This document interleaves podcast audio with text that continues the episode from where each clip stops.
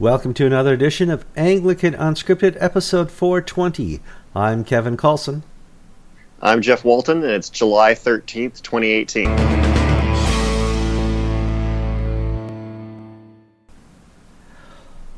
It's over.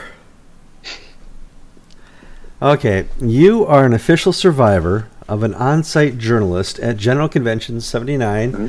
Congratulations. You're going to get a t shirt that says, I survived GC 79. Um, I appreciate it. it's just, it, yeah, George and I've been to many, and uh, there's just nothing like it. It's an event uh, unto itself. It deserves all the press it gets, good press and bad press. And uh, it's a good time to, to finish and talk about what really happened, uh, kind of behind the scenes, because uh, I, am sure you're well aware of um, some of the stuff that mm-hmm. was behind the scenes. Um, mm-hmm. I guess, well, before we get started, mm-hmm. to the viewer, it's time for you to participate. We want you to like it. We want you to share this episode. We want you to comment. And if you haven't subscribed yet, please subscribe to Anglican Unscripted. Um, looks like my observation and mm-hmm. stuff I've read 1979 prayer book is here to stay. I've never seen a defense finally of 79 uh, quite the way uh, I saw at this general convention, Jeff. Yeah, well, uh, there was a defense of it. However, the the main thing that may have prevented uh, beginning comprehensive prayer book revision at this time is just the fact that nobody seemed to really want to revise the prayer book except for a small group of activists. Mm-hmm. Uh, there was a pretty substantial group of people who were willing to do prayer book revision, but they weren't really pushing for it, and they weren't pushing for it for the same reasons. Uh, some folks were in favor of prayer book revision because uh, of um, reasons that were demographic or or sociological. Um, uh, one of the quotes that uh, I thought was interesting was Bishop Shannon Johnston of Virginia, who probably was not really strongly motivated either way on this. Um, he said that when the 1979 revision took place 40 years ago, that it had some pretty significant theological motivations. You wanted to basically uh, focus on baptism, centrality of the Eucharist. Uh, so, in his words, it was deeply theological. And he didn't see any of that in the conversations that were pushing prayer book revision this time around. He said instead it was uh, demographics and sociology that people were talking about. And was that really the reason that you wanted to do a prayer book revision? Was that worthwhile? And the answer in the House of Bishops, at least, was no. Well, it seemed to me, and I, I think I heard this quote somebody. Uh, this has been the Society for the Preservation of the 1979 Prayer Book. Yeah, yeah, it, it's uh, surprising to see it come to that, but yeah, uh, this is uh, something that people don't want to change at this time, mm-hmm. and uh, uh, surprisingly, uh, you're, you're, you're going to, uh, at least for the next triennium, this this process to revise the prayer book isn't going to be moving forward. So they're not going to do anything to their prayer book, but mm-hmm. there's now going to be some additional, you know, supplementary rites. I can't even say that today. Mm-hmm. It's Friday. Yeah. Um, they're going to add some rites uh, to kind of make up for it. Mm-hmm. Uh, what have you heard about that? Yeah. Uh, so the idea behind some of the prayer book revision is this concept of quote expansive language, mm-hmm. and what that really boils down to is gender neutral stuff. Um, the issue is some people in the church are concerned that if you continue to use language that is, in their words, patriarchal, you're undermining the church's political positions in regards to things like the Me Too movement and wanting to uh, fight back against things in the culture that are misogynistic or that they're just unhealthy in regards to uh, the treatment or referring of, of women. Uh, but the problem with this is uh, there is um, not really enough of a justification to revise the entire prayer book over that. Uh, so what's going to happen is there will be liturgical resources which will be developed and uh, as you and george have already talked about there's a question of where this money is going to come from uh, but that this substantially smaller amount of money would be required for this. And most importantly, it doesn't touch the prayer book, and diocesan bishops have the ability to decide whether or not these materials can be used in their diocese. So you might get something that is introduced by some people that is a supplemental resource with this expansive language on, on gender and has a gender neutral God. uh, but again doesn't really get used by most parishes in the Episcopal Church because it's not distributed in the prayer book, and most don't have congregations that are calling for this resource to be used. All right, let's talk about marriage rites. Uh, going mm-hmm. into General Convention, the hope of the House of Deputies and lots of people who belong to the House of Deputies is we can finally get um, marriage rites into the hands of those who really need it. Um, eh, those people who are under the oppression uh, oppression of conservative bishops. And we saw the resolutions. We saw the you know the back and forth. We saw the House mm-hmm. of Bishops saying, "We understand where you're coming from, but you're not doing it right." So, what what's the result there? Well, uh, marriage rites will be uh, made available for everyone across the church if your parish leadership agrees to it. What this does basically is it removes the diocesan bishop from uh, being able to prescribe these rites from being used in, in their diocese. Uh, but if your vestry and your rector both agree to it, uh, which in some parishes will be the case in, within conservative dioceses, then uh, the bishop has to go and arrange for a, a neighboring diocesan bishop to oversee this process. Um, so it's a uh, it's certainly not the outcome that I would have wanted uh, because I'm a proponent of traditional marriage. Uh, but uh, the majority of the communion partner bishops who are uh, theologically conservative uh, were actually okay with this arrangement because it doesn't require a bishop to sign on the dotted line and say, I approve of this. Um, uh, however, there were others within the community partner uh, group who were very much oppose, opposing it. Bishop Bill Love from Albany would be the, the chief example. He got up and spoke in the House of Bishops for about 10 minutes against this and Wait, was given they a significant gave, amount of time. They gave him 10 minutes? Yeah, you were supposed to only have two minutes, but uh, they allowed him to, to have some more time. Uh, it was a very emotional appeal, mm-hmm. and uh, he explained why he didn't feel that he could he could move forward uh, with with allowing uh, these rites to be used in his diocese. Um, the other communion partner bishops, uh, including Greg Brewer from Central Florida and Springfield and some others, said that they were okay with this agreement uh, because it allowed for basically the bishop's uh, conscience to be protected and that the bishop wouldn't have to, to sign off on it, uh, but is basically being bypassed. Um, so I, it's a it, it's something though that was talked about significantly at this convention, and I think it's one of the reasons that prayer book revision was finally actually defeated was once the LGBT caucus groups decided that they could get their way on marriage without revising the prayer book they weren't terribly interested in revising the prayer book anymore. At least many of them weren't.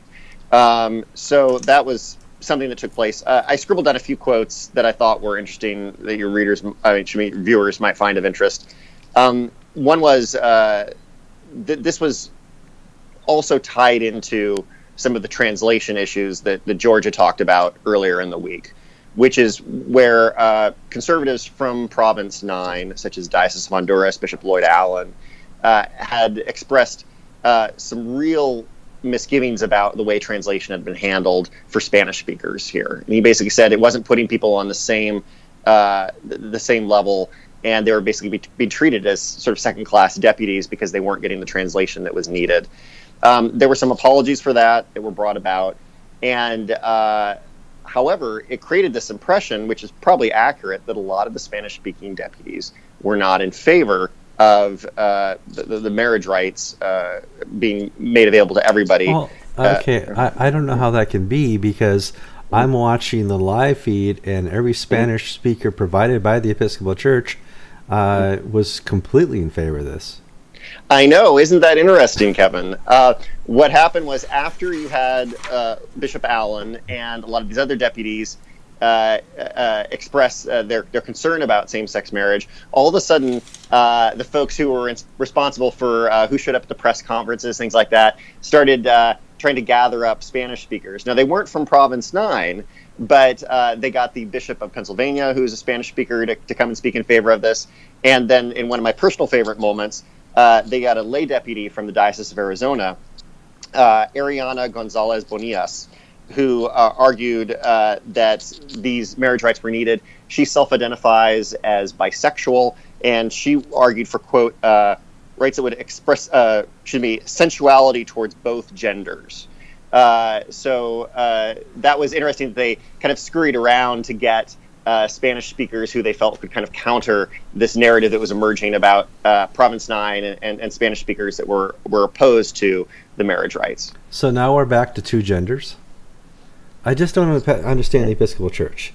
We're supposed to, you know, understand how society has, you know, 13 different genders now, and we're supposed to be mm-hmm. promoting that. Now we're back to 2 mm-hmm. I don't know. They're not always on the same page about the uh, the various alphabet suit suit designations, and that's uh, uh, something that, uh, yeah, it, it, it, it's, it's it's not consistent across the board. That's crazy. All right, so um, I guess the final question I have is what gender is God? Because his preferred gender, according to him, is male-ish. Mm-hmm. Um, the Episcopal churches would be neutral or feminine. Uh, have they made an official decision at all? Well, uh, when they were talking about BCP revision, uh, there were basically amendments that went through that said, well, this wouldn't affect the Lord's Prayer, so you'd still have God referred to as our Father. Uh, however, it was going to change references in other areas uh, where instead of referring to God as Him or His, uh, you would use either awkward wordings like uh, God's dream for things rather than than you know His, and uh, those sorts of of things which were sort of wordy would have kind of gotten pushed through on that, but but that, that that's basically been removed now uh, since BCP revision isn't going to move forward at this time. The Episcopal Church doesn't have money. They, uh, it does not have as much as it, it, Yeah, it certainly doesn't have as much as it did in, uh, in, in the previous generation. In fact, you know this because you went to Austin in mm-hmm. July because that's probably the best they could afford for a convention center. well, it was it was it was it was air conditioned. In fact, sometimes too much so. Uh, there were a lot of complaints yesterday in House of Deputies that uh, a lot of animated gifs being sent around of people freezing to death uh, because they thought the air conditioning was on too high. Uh, I think this may be the reason why you see a lot of shawls among deputies at General Convention is because a lot of them are are uh, alternating between being outside where it's incredibly hot and being inside the convention center where sometimes it was too cold for many people. Uh, so uh, yeah, that was that was probably one of the most divisive things was how do you handle the uh, the ch- temperature changes? It's incredible. All right, did they announce where the next general convention is going to be yet? Uh, I, I, think uh, I actually don't know where that is. I know they had talked about a resolution about the subsequent one in mm-hmm. which there were three cities that were given. Uh, but I don't know actually where the next general convention is. I, I actually should know the answer to that, but I haven't looked yet. No, no, I, I'm here to ask the hard, hard questions. So basically, we've kind of revealed that uh, um, Honduras would be a good ga- uh, candidate for GAFCON. Um, now let's talk a little bit about Cuba. Cuba, the uh-huh. communist nation, and their yeah. church have decided that the Episcopal Church is going to be a great fit for them. Yeah, the Episcopal Diocese of Cuba uh, was part of the Episcopal Church for quite a long time, and obviously, due to some significant political issues between the United States and Cuba, uh, about very substantive things like missile crises mm-hmm. and uh, human rights issues. Um, the, uh, the, the, the, Diocese of Cuba was basically separated from the Episcopal Church. And uh, this has been the case since at least the 1960s, uh, although there were some precursors to separation in the 1950s as well. Uh, but this was basically done supposedly for the purposes of protecting the Diocese of Cuba, feeling that if if it continued as part of the U.S. based Episcopal Church, that there would be a lot of political pressure that we brought on them from the Cuban government, which was communist and officially atheistic. Um, so this is uh, a pretty significant move, though, that the the, the Episcopal Diocese of Cuba is now going to be rejoining the Episcopal Church and was officially voted in at this General Convention. Um, now, one of the things that this means, and one of the incentives for doing this, is there's a pretty big uh, amount of money that's attached to this. Uh, the Episcopal Diocese of Cuba does not have money. Right. Uh, they also have a lot of difficulty getting visas to send representatives to official meetings here in the United States. However, there will be uh, a significant amount of money, in the hundreds of thousands of, dollar, of thousands of dollars, which will be applied towards this this reintegration. So that was one of the things that that was was important as an incentive for the Cuban uh, diocese to come back into the Episcopal Church. All right. Excuse me, I'm answering my son's text. It's amazing the things I have to do on a Friday. Just like, I think people One- one- realize, one- you know, we're not in a closed studio at all. Um, Well, while you're doing that, I'll, I'll get my water. I, I've got a a bottle of drinking water today. Uh, I returned to DC, and DC is currently under a, a water quality alert uh, for part part of the district. Uh, so, which IRD's office is in that part of the district. So they've uh, told us all to boil our water, uh, Oh. which um, uh, is a an interesting thing. So uh, our, our office manager kindly went out and got back a bunch of bottled waters for us, so we can drink that and uh, not have the negative consequences of drinking unboiled water. now So you're how at the. IRD offices today. You're not at the Yes. the, the Walton uh, apartment complex. Yeah, I actually live in a house in Arlington across the river. Yeah. Uh, but yeah, I'm, I'm in the office uh, today, so I'm, I'm in the district. But this doesn't affect across the river, so those of us in Virginia don't have to boil our water. Uh, but uh, yeah. Oh, uh, another thing, I, I- forgot to go and, and talk about Israel stuff. Okay, Um, yeah, I'll try, uh, I'll, Well, as you heard George and I talk about the uh, the House of Deputies, is basically the UN of the Episcopal Church, and uh, anytime they can throw Israel under the bus uh, or climate change or whatever, they're there to di- to help. Uh, what what, what do you Yeah. got to talk about? Well, there were about 15 different resolutions that had to do with Israel at this convention out of about 500. But uh, it's certainly more than any other country. I think there was one resolution that had to do with Yemen, that had to do with concerns about uh, that four year ongoing conflict, which is basically a proxy conflict between Saudi Arabia and Iran. And um, that, that was something that was. Uh, interesting, but in reality, only about six of these 15 resolutions actually got agreed to by the House of Bishops and the House of Deputies. And of those, they were all basically advisory. What this means is, oh, well, we, we think this, we think that, we encourage this, we commend that, but it doesn't have a lot of influence or impact outside of the Episcopal Church. Um, so, uh, let's see, I think I scribbled down a few of these things here.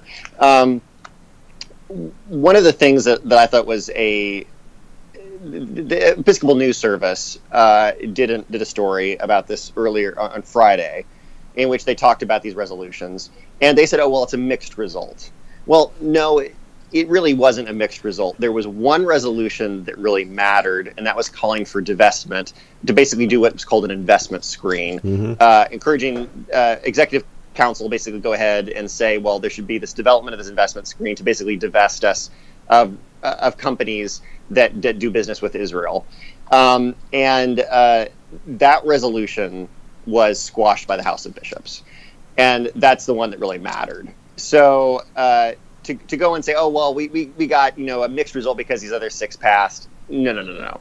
These other six resolutions are basically things saying, oh, well, uh, you know, it's it, it's it, it's too bad that the uh, United States relocated its embassy to Jerusalem, and you know we've got some concern about that. But there aren't any dollar signs attached to these other resolutions. So realistically, most groups outside the church aren't really that concerned about it. You will get some anti-Israel groups like Sabeel that will try to cheerlead uh, the resolutions that were passed. But the reality is, they didn't get what they wanted out of this resolution, and that was divestment. Yeah. Which, Um, but there it- were. Oh, go ahead. Well, I was going to say, I mean, there's a lot of. Uh, I have an ETF that uh, has Israel investments and in, in market, and you know that was eight percent it made last year. I mean, there's there's money to be made if you're going to invest in Israel. Yeah, and the reality is one of the reasons that the Episcopal Church and various leaders within it have been reluctant to divest from Israel is uh, they don't want to go and tie the strings, uh, should we tie the hands together of uh, the people who are controlling the church's investments, and they want the best possible return. right. So if they put all these screens in place and say, well, you can't invest in this, and you can't invest in this, and you can't invest in this, that's going to have a, a negative consequence potentially for people who have investments that, that are in in uh, the clergy positions and things like that. Uh, so that was the thing. But but one of the things that I thought really cracked me up that I wrote down this quote I wanted to share was uh, there was a, a deputy from the Diocese of El Camino Real in Central California. Her name was Katie Dickinson. And she told uh, the Episcopal News Service that, uh, quote, it's mostly Israel's problem, uh, about it, referring to a, uh, a, a uh, resolution about Gaza. And she said, "Oh well, I guess it's also true that you know Hamas is also firing missiles and needs to be part of the solution, but, but it's mostly Israel's problem." And I was just like, "Wow!" So you know, it, it's mostly Israel's problem, except for this minor, tiny, tiny thing of someone lobbing missiles into your backyard. So that that kind of shows you how some of these uh, deputies are are hearing and, and viewing this stuff, and uh, they they are not really taking seriously the threats that Israel faces to its own security. So that, that that's something I think was is worth noting and shows that that some people in the Episcopal Church, especially in the House of Deputies, uh, which did pass divestment, uh, even though it was later squashed by the bishops, uh, it shows that they're just really not looking at this from an objective uh, standpoint. Let's just find winners and losers here. I would say in previous conventions, House of Deputies and House of Bishops have both won one. You know, they they both mm. came out winners at least the last mm-hmm. 18 years. This time, mm-hmm. I see a, a, bigger divide. I see kind of the House of Deputies really had nothing to offer, or the mm-hmm. House of Bishops didn't want to hear it. Uh, that was certainly the case with prayer book revision, and it was certainly the case with Israel stuff. Um, sometimes it's an issue of, of time. Uh, if you've got 500 resolutions, they're just not all going to be sure. taken up. Uh, but yeah, uh, I, I, think that it would be accurate to say that the, the, bishops in this case, in a lot of areas, were were much less willing to to go as far as the House of Deputies was, and because they weren't on the same page, it meant that these resolutions were either substantially modified or just were, were canned altogether. All right. For everybody who stuck with us all the way through, I, I want to make a special announcement. Uh, Anglican Unscripted is moving to podcast format next week. Uh, we have a church who's willing to sponsor, uh, you know, paying for the uh, the podcast site and hosting and caching and all that that's involved with that. So, whew, because you know, the money was always the issue.